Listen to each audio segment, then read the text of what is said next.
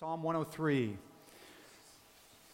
Bless the Lord, O my soul, and all that is within me. Bless his holy name. Bless the Lord, O my soul, and forget not all his benefits, who forgives all your iniquity, who heals all your diseases, who redeems your life from the pit, who crowns you with steadfast love and mercy, who satisfies you with good so that your youth is renewed like the eagles. The Lord works righteousness and justice for all who are oppressed. He made known his ways to Moses, his acts to the people of Israel. The Lord is merciful and gracious, slow to anger, and abounding in steadfast love. He will not always chide, nor will he keep his anger forever. He does not deal with us according to our sins, nor repay us according to our iniquities. For as high as the heavens are above the earth, so great is his steadfast love toward those who fear him. As far as the east is from the west, so far does he remove our transgressions from us. As a father shows compassion to his children, so the Lord shows compassion to those who fear him. For he knows our frame. He remembers that we are dust. As for man, his days are like grass. He flourishes like a, flower in the field, for the wind passes over it and it's gone, and its place knows it no more. But the steadfast love of the Lord is from everlasting to everlasting on those who fear him, and his righteousness to children's children, to those who keep his covenant and remember to do his commandments. The Lord has established his throne in the heavens, and his kingdom rules over all. Bless the Lord, O you his angels, you mighty ones who do his word, obeying the voice of his word. Bless the Lord, all his hosts, his ministers who do his will. Bless the Lord, all his works in all places of his dominion. Bless the Lord, O my soul. Let's pray. Father, we thank you for we thank you for your word this morning. We thank you that it is living and active and it's sharp and it cuts and it brings healing. It helps us to understand, it brings clarity. We thank you. I thank you for this psalm that is so helpful in teaching us what the essence of worship is and how we are to draw near to you in worship. So I pray that you would help us to understand. And not just understand in our brains, but be changed in our hearts and have our hearts warmed to draw near to you and bless your name. In Jesus' name, amen. True worship, at its essence, is blessing the Lord with a soul saturated with the blessings of the Lord. Let me say that again. The essence of true worship, worship in spirit and in truth, is blessing the Lord, praising the Lord with a soul that is full and saturated with the blessings that come to us from the Lord. Here we see David preaching to his own soul to bless the Lord with a soul, with a soul full of the blessings of the Lord. In worship, we give to God what he first gives us. I love Romans 11, 33 to 36, which ends with this For from him and through him and to him are all things, and to him belong the glory forever. God pours abundant blessings upon his people in Jesus Christ, right? Filling our soul with these blessings so that we can in return bless him and praise him. Think of our worship of, of God like a young child who asks his dad for 10 bucks so that he can go buy his dad a, a birthday gift and give it to him, right? A, a son goes to his dad, Can I have 10 bucks? It's your birthday. I want to go buy a gift for you. And the dad gladly receives that gift from his son. right? That's what worship is like. We receive from God grace upon grace upon grace in Jesus, through Jesus, and we return praise and blessing to God with a full heart. So, when our, when our worship is lethargic or weak or lukewarm, and I'm not talking about performance like a little off key or anything like that. I'm saying when our heart worship is weak and lethargic and lukewarm, it's not mainly a willpower issue. It's mainly because the well of God's mercy and blessings is running dry in our souls. When we are awakened to the grace of God through Jesus for us, it doesn't matter if we can sing well or not, we will begin to sing. We will want to sing, even if no one else is around. Maybe, maybe, maybe mainly when no one else is around so they can hear us. We'll sing. Well, Psalm 103 is a huge help to us because it shows us this essence of worship and then it gives us a template for worship. This amazing psalm shows us three things. First, it shows us the object of worship.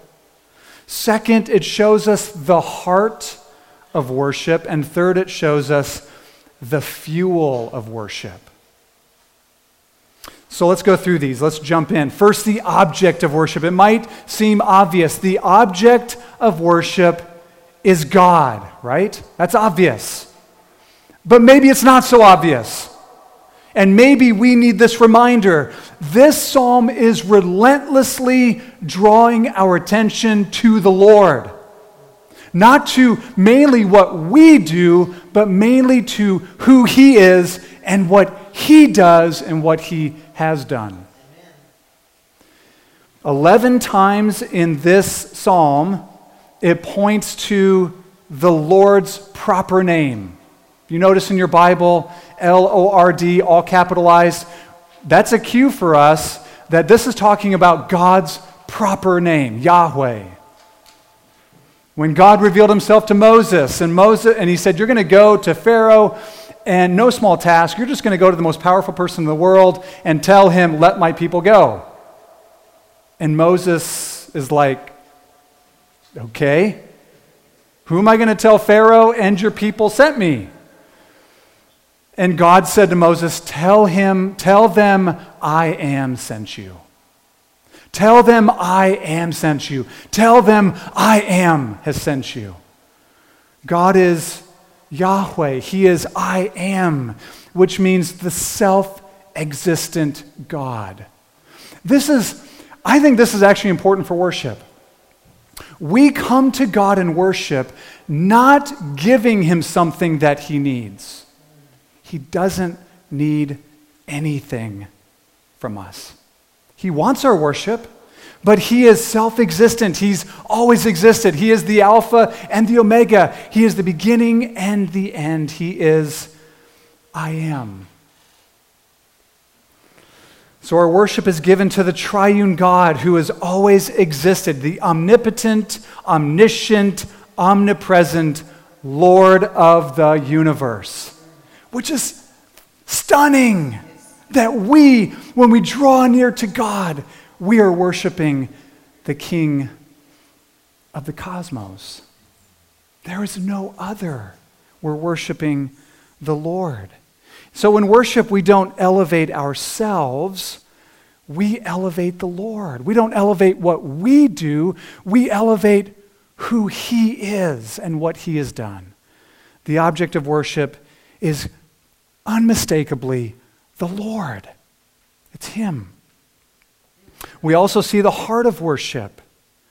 True worship starts with an inward reality. It starts inward and works itself out. True worship, worship that is in spirit and in truth, comes from a heart that is full of God satisfied in God, glad in God, rejoicing in God. And so David starts and ends this psalm like this. Here's how David starts and ends this psalm verses 1 and 2 Bless the Lord, O my soul, and all that is within me. Bless his holy name. Bless the Lord, O my soul. And then verse 22 ends the psalm like this Bless the Lord, O my soul. David, who is a man after God's own heart, he was a man of worship, is talking to his own soul. Isn't that strange? You ever talk to yourself? Oh, come on. You guys all do that, don't you? We all do that, don't we? Even if it's just a little pep talk. Come on, Josh, you can get through this, right? We talk to ourselves. Well, David says, here's how you should talk to yourself tell your soul to bless God. Tell your soul to praise the Lord. To bless the Lord means to speak to or to speak about God in ways that bring him honor, in ways that glorify him. It's to sing praises to him and magnify him in song, like we just did. I love sitting in front because I get to hear all of your voices. I love that. I love instruments, I, I, but I, the greatest instrument in my mind is the human voice where we can bless the Lord. So, blessing the Lord is singing praises and magnifying God with our voices, with our lives in song. And remember, it starts in the soul. It starts in the soul. That's why David says, Bless the Lord, O my soul.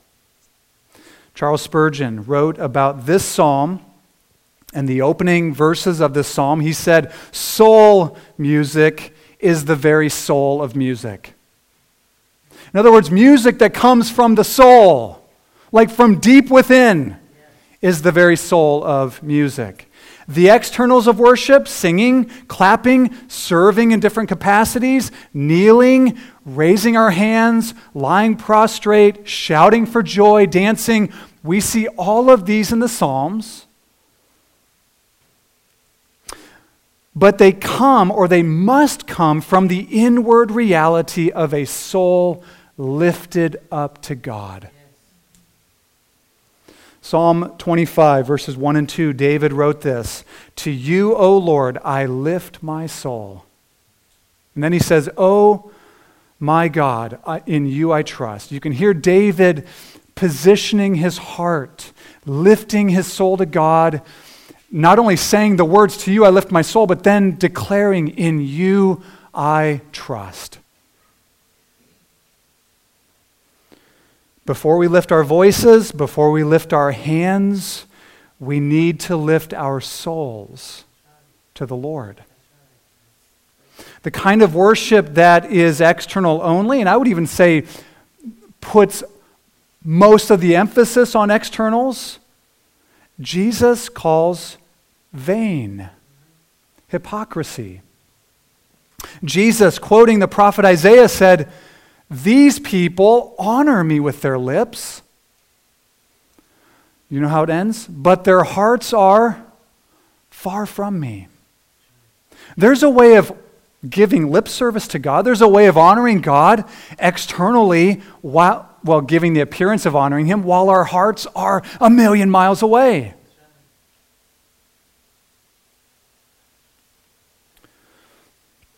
So true worship begins with the soul.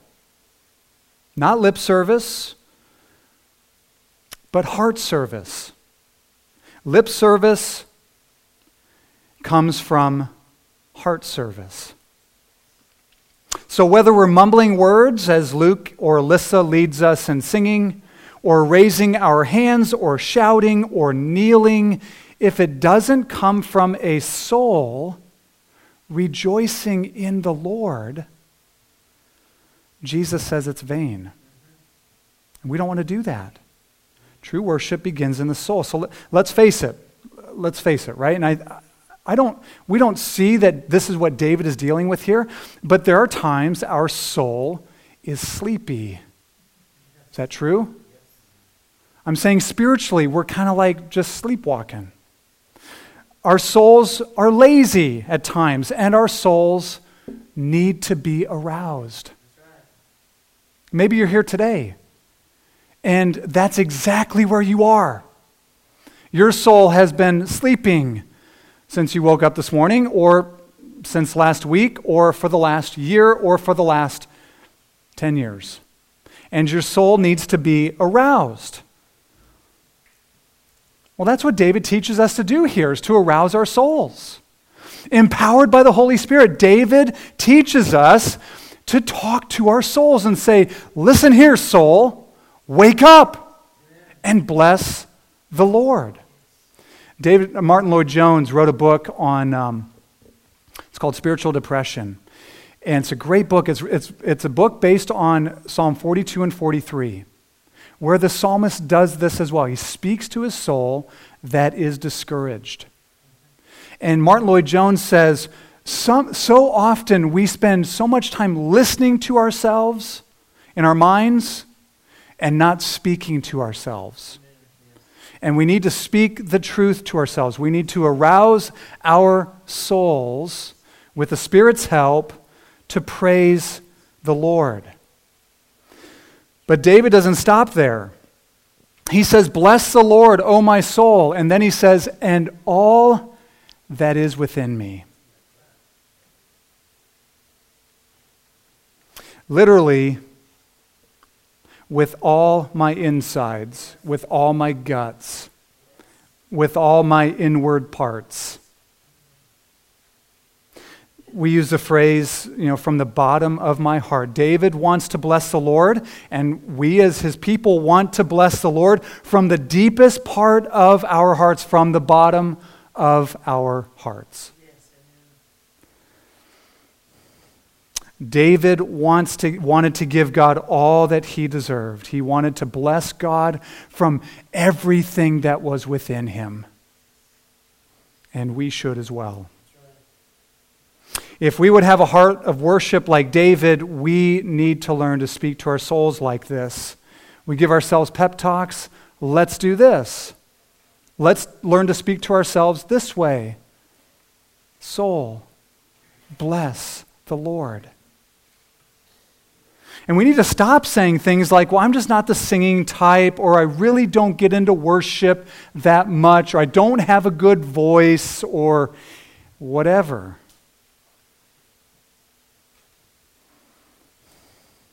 We need to learn this precisely so that when we don't feel like it, we can encourage our hearts to worship God because He deserves our worship.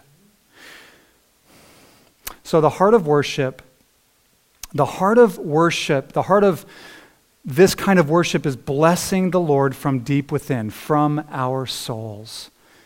And then what David does, and this is really the most of the chapter of Psalm 103 is after talking about the object of worship, it's the Lord. Well, that's all throughout as well. After he talks about the heart of worship, which is a soul lifted to God and blessing him, he begins to pour fuel on his soul to help him worship the Lord.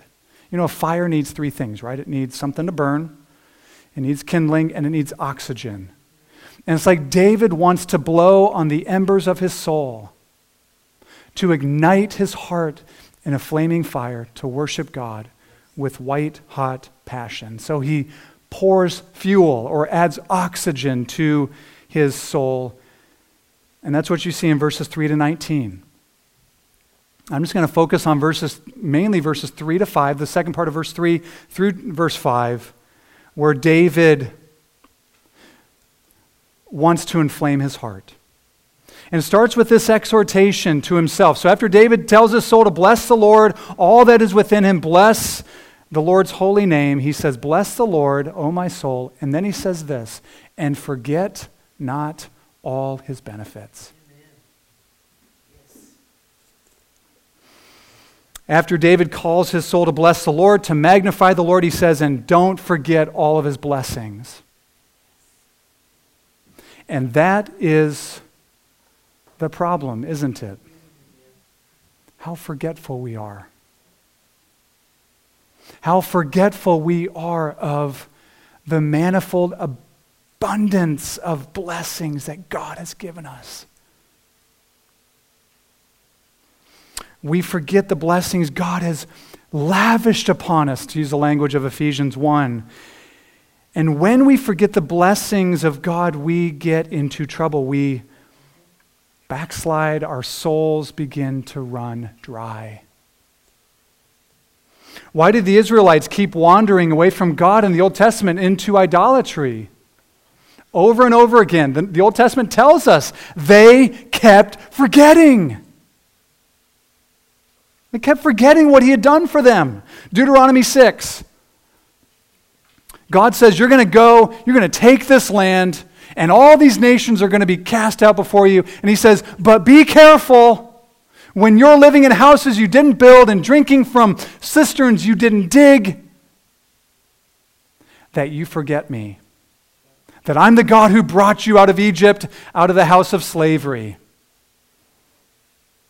David knows the history of his people and how quickly they forgot and wandered from the Lord. So he stirs up his memory. He doesn't want to forget. We don't want to forget.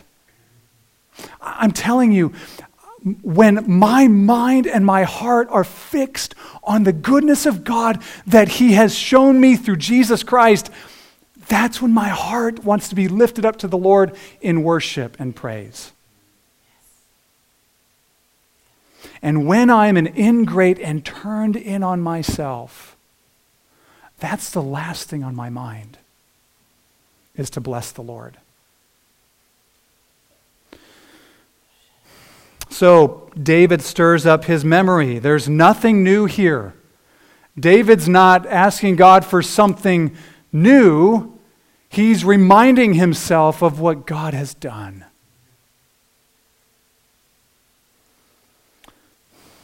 There are five statements in verses 4 and 5. Actually, verses 3 through 5. And David wants to load his soul with the blessings of God by reminding himself of them. And these five statements each begin with the word who. In other words, they're not just blessings, but they're things that God has done, activities of God. David wants to remind himself, let me give you an example, not just that he's forgiven, but that God is a God who forgives. Remember, God is the object of our worship. The Lord is the object of our worship. And so, David reminds him of these things. And here's how it goes He says, Bless the Lord and forget not all of his benefits, who forgives all your iniquity, who heals all your diseases, who redeems your life from the pit, who crowns you with steadfast love and mercy, and who satisfies you with good, so that your youth is renewed like the eagles. David says, Soul, look at all these blessings and bless the Lord. And then he enumerates them. So let's do the same. Let's just go through these one at a time. These are blessings that just keep on giving. These are blessings that you and I will be celebrating even when we're in heaven before the throne of God, in the presence of Jesus Christ our Savior forever. We will be praising Him for these things. Bless the Lord, David says, who forgives all your iniquity.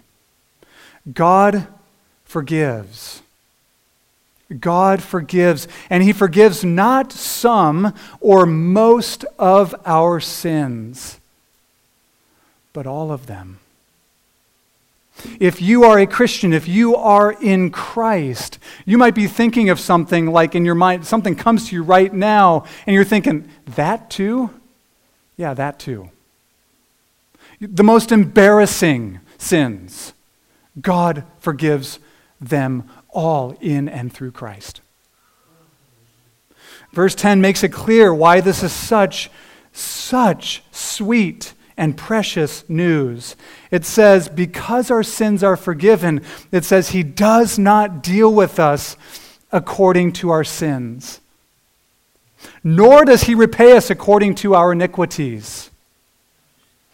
Here's what we have to understand our sins before God, our sins against God, and they are primarily against Him, our sins against Him are not like petty crimes. Each one of them, even the slightest one, is cosmic treason against God and worthy of the death penalty. So I hope you understand that if you are a Christian saved by the blood of Jesus, understand this. If you are a Christian, you're going through hard things. We all go through trials and difficulties, some tremendous trials and difficulties. Remember this you are always doing better than you deserve. God is merciful and gracious.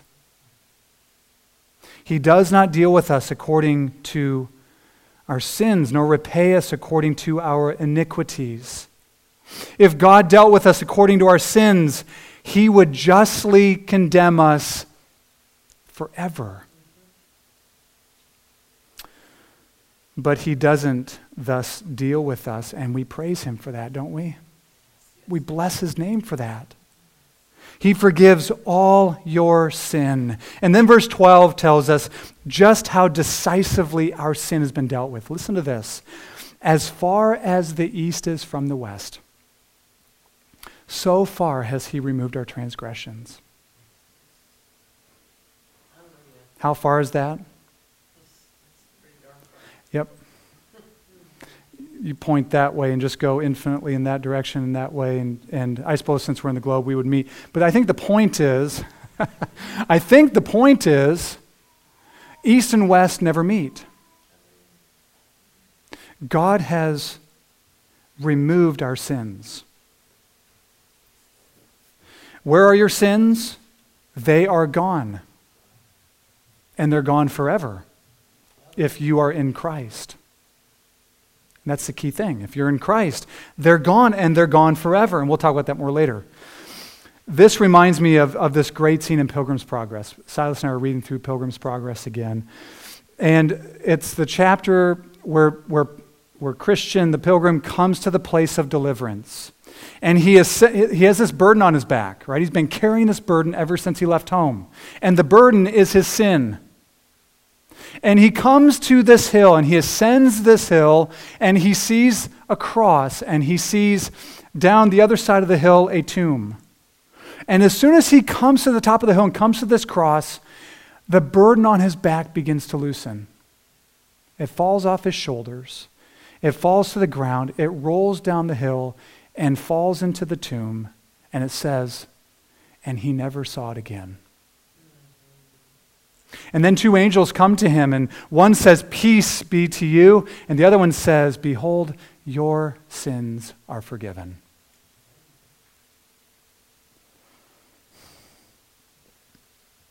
If you are in Christ, your sins have been removed as far as the east is from the west. They've been buried in the bottomless ocean.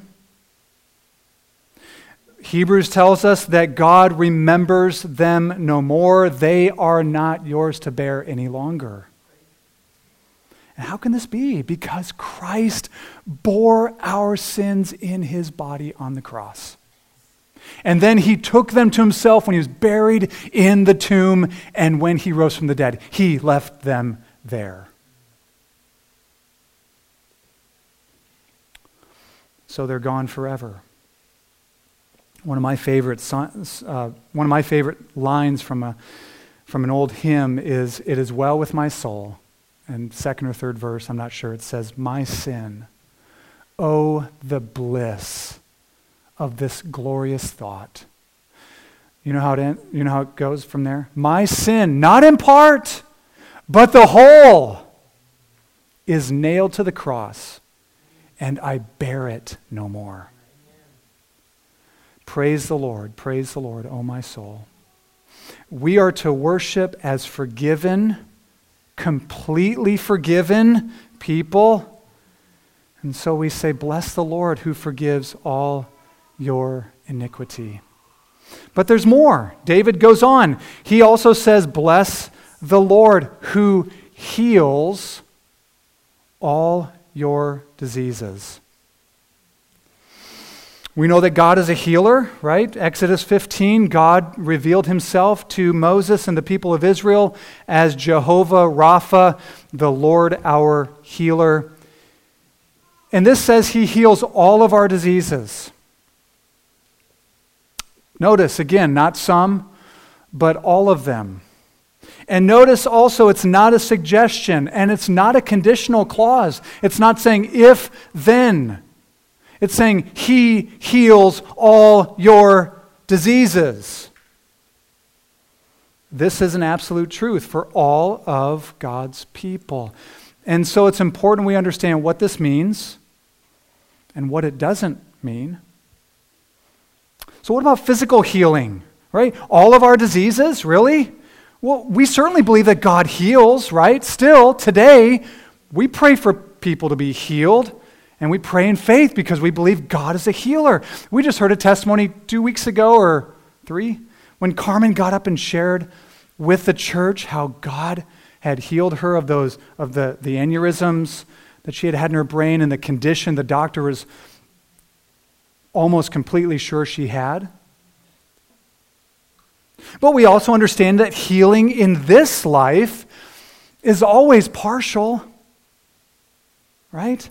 Jesus came and he healed the sick, but many of the people Jesus healed, they got sick again, and all of them eventually died. And you and I will as well. So there's partial healing now, where God heals our diseases, heals our sicknesses, but in the future, we will receive full and complete healing forever.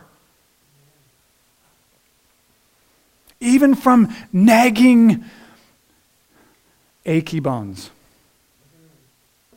At the final resurrection, we are told that these mortal bodies, which are prone to weakness and decay and sickness, these mortal bodies are going to put on immortality. He heals all of our diseases. But there's also the spiritual healing that I think is implied here and in, in, in, other places in Scripture. There's healing for our souls through sanctification. It's easy for us to see the damage done to people's bodies, right? People that have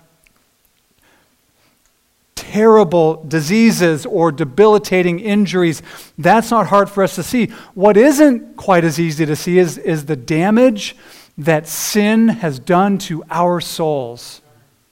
The disease of sin on our souls. All of our sins are forgiven, but the sickness of the soul because of sin is another thing. We need, and here's what I think we need. Here's the healing I think we need that Jesus gives us. We need the deep love of sin. Excuse me, yeah, love of sin and hatred of righteousness healed. We are born with a sinful nature. And it's not just that we sin. Jesus said, Men love darkness and they hate the light. That's what Jesus has come to heal us of. He's come that we might get a new heart, this deep soul healing he blesses us with. Listen to what Peter says. I think Peter helps connect these dots for us in 1 Peter 2 24 and 25. He says, He himself, speaking of Christ, bore our sins in his body on the tree, that, listen, that we might die to sin and live to righteousness. And then verse 25 says, By his wounds you have been healed. At least in Peter's mind, the way Peter connects these two things is the healing that comes is he took our sins away that we might die to sin and be alive to righteousness. So we bless the Lord who heals all of our diseases. But there's still more. We bless the Lord, David says in verse 4, who redeems your life from the pit. Bless the Lord who redeems your life from the pit. The picture here is of a deep, deep pit with really steep sides for catching you know, maybe a, a lion or, or an enemy. Right? In other words, it's a pit that if you fell in, you could not get out of. Now, this could be describing just various troubles we find ourselves in, right? We can fall into a pit, a pit that we're unable to get out of, trouble, difficulties, trials and difficulties, and so forth. But I think it's more likely describing death, falling into the pit, falling into the grave. He redeems your life from the pit, as in the grave.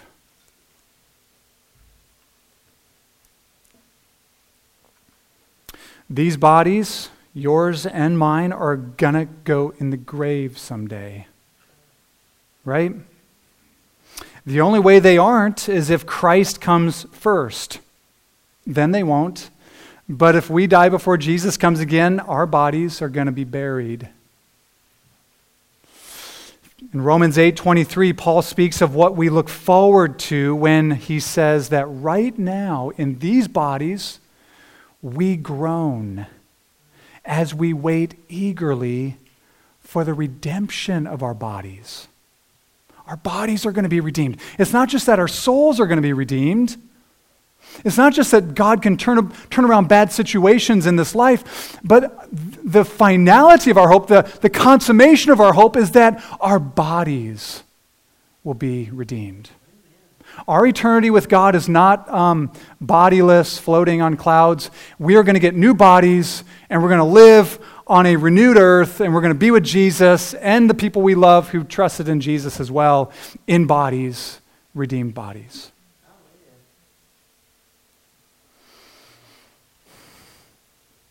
Paul describes this transaction that takes place when our bodies are redeemed, when they're raised from the pit of the grave at Christ's second coming when he says in 1 Corinthians 15, he says, What is, per- what is sown is perishable, what goes into the ground is perishable, what is raised is imperishable.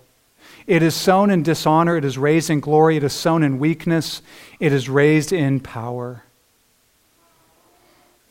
This is the final hope of the Christian to experience the final victory of Christ's resurrection when he returns and our bodies are raised in glory and power. And so we bless the Lord who redeems our lives from the pit. And then David goes on, he says, Bless the Lord who crowns you with steadfast love. I love this picture that God, it's like a coronation. He, he puts a crown on our heads. And the crown is something called steadfast love. God's steadfast love is his faithful, loyal, committed, covenant love. It's a, it's a kind of love that will not let his people go. There's an old hymn by that title Oh, love that will not let me go. It's, it's, it's described in Psalm 23 6. Surely goodness and steadfast love shall follow me all the days of my life. It's described in Lamentations 3:22 which says the steadfast love of the Lord never ceases. This is God's covenant committed faithful love. Verse 8 says that the Lord's steadfast love is abounding. In other words, it's just it's just like a tidal wave. It's just abounding toward his people. It is coming like a tsunami wave after wave after wave. Verse 10 describes the Lord's love this way it says, As high as the heavens are above the earth, so great is his steadfast love toward those who fear him. And verse 17 says, des- describing the, the brevity of the life of human beings, how we're just, a, we're just like the flower the, of the field. We're here one minute, we're gone the next. Verse 17 says, But the steadfast love of the Lord is from everlasting to everlasting on those who fear him. The Lord crowns us with love, and so we praise him. We, we bless the Lord who crowns us with this love. And finally, David says, Bless the Lord who satisfies you with good, so that your youth is renewed like the eagles. He satisfies or fills you with good things. good things. Now, I think we need to be careful here because we can, we can fall into the ditch on either side of the road. One side the, is the ditch of our unsanctified desires. We get to, ter- get to determine what's good, right? And so whatever I want must be good and God must give it to me. That's not the way it works. But the other ditch is the idea that good, it's the idea of good from the standpoint of an unhappy, overscrupulous killjoy. You know, good means things like broccoli and kale and early bedtime, because that's good for you. Ugh. yeah. I like cake and pizza and steak. Not that it's just about what I like, of course. here's, what it's, here's what the original language is getting at it says, Bless the Lord, O my soul, and forget not all his benefits, who fills your mouths with good things. And I think it's, it's a picture of being at a banquet with a spread before you like you've never seen. Remember what Jesus said um, in his teaching on prayer. He said, If you, parents, being evil, know how to give good things to your children, we like to give good things to our kids, right, parents? How much more will your Father in heaven give what is good to those who ask? The Father loves to give us good things. And we're told the purpose for these good things. The re, we're, we're told why these good things are given to us. It's so that your youth is renewed like the eagles.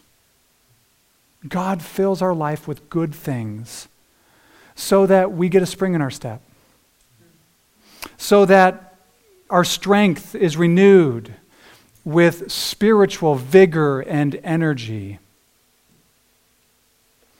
So bless the Lord who satisfies you with good. When I go through these things, I love the doxology, right? Praise God from whom all blessings flow. We've just looked at some of the rich blessings of God. I just would say the person who will not lift their souls to God in grateful praise is usually very miserable privately, very prone to murmuring and complaining, and often an ingrate turned in on themselves. And their, their heart is dry as a bone. And let's face it, that was all of us at one time. Is that true? That was all of us at one time. And sometimes we have our moments and our days. But praise God, God transforms miserable, ungrateful, complaining sinners into forgiven, happy, full hearted worshipers. Those who are forgiven and healed and have the hope of redemption and are crowned with God's love and are satisfied in God. And so they worship Him. These blessings I've enumerated this morning, and I would say every other blessing that comes from God, they come through Jesus Christ. Every single one. And so you and I, we need to be about the business of reminding ourselves, with the help of the Holy Spirit, of all that God has done for us in Christ. And if there's someone here today and you're, you just, you know, you feel like maybe you're on the outside, you're not in Christ, you're kind of on the outside, you may join today by looking to Christ, by turning away from yourself and your sin and trusting in Him. And all these things, all these blessings, and a million others are yours in Him. Hallelujah. He is a Savior who comes fully loaded with every blessing. Ephesians 1 says, Every spiritual blessing in the heavenly places are ours in Christ. And then when your heart is full of God's blessings, you bless the Lord. We bless the Lord. Let's pray. Father, I thank you for the help of the Psalms. I thank you for the help of this psalm to teach us how we may arouse our souls and how we may remind ourselves and even specifically remind ourselves of specific blessings that we don't want to forget. Because, oh, Father, when I forget, I wander. I do.